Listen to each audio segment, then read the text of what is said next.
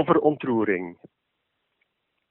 Een vrouw vertelt mij dat ze op het strand bij Rocagne van heel dichtbij een zeehond zag die met zijn gevinde hand naar haar leek te wuiven.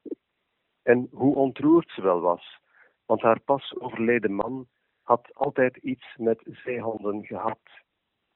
En dat ze diezelfde dag op een kalender toevallig een gedicht las dat ik eerder schreef omdat ik zo ontroerd was toen bij het strand van Haamstede ooit een zeehond net zo wuifde.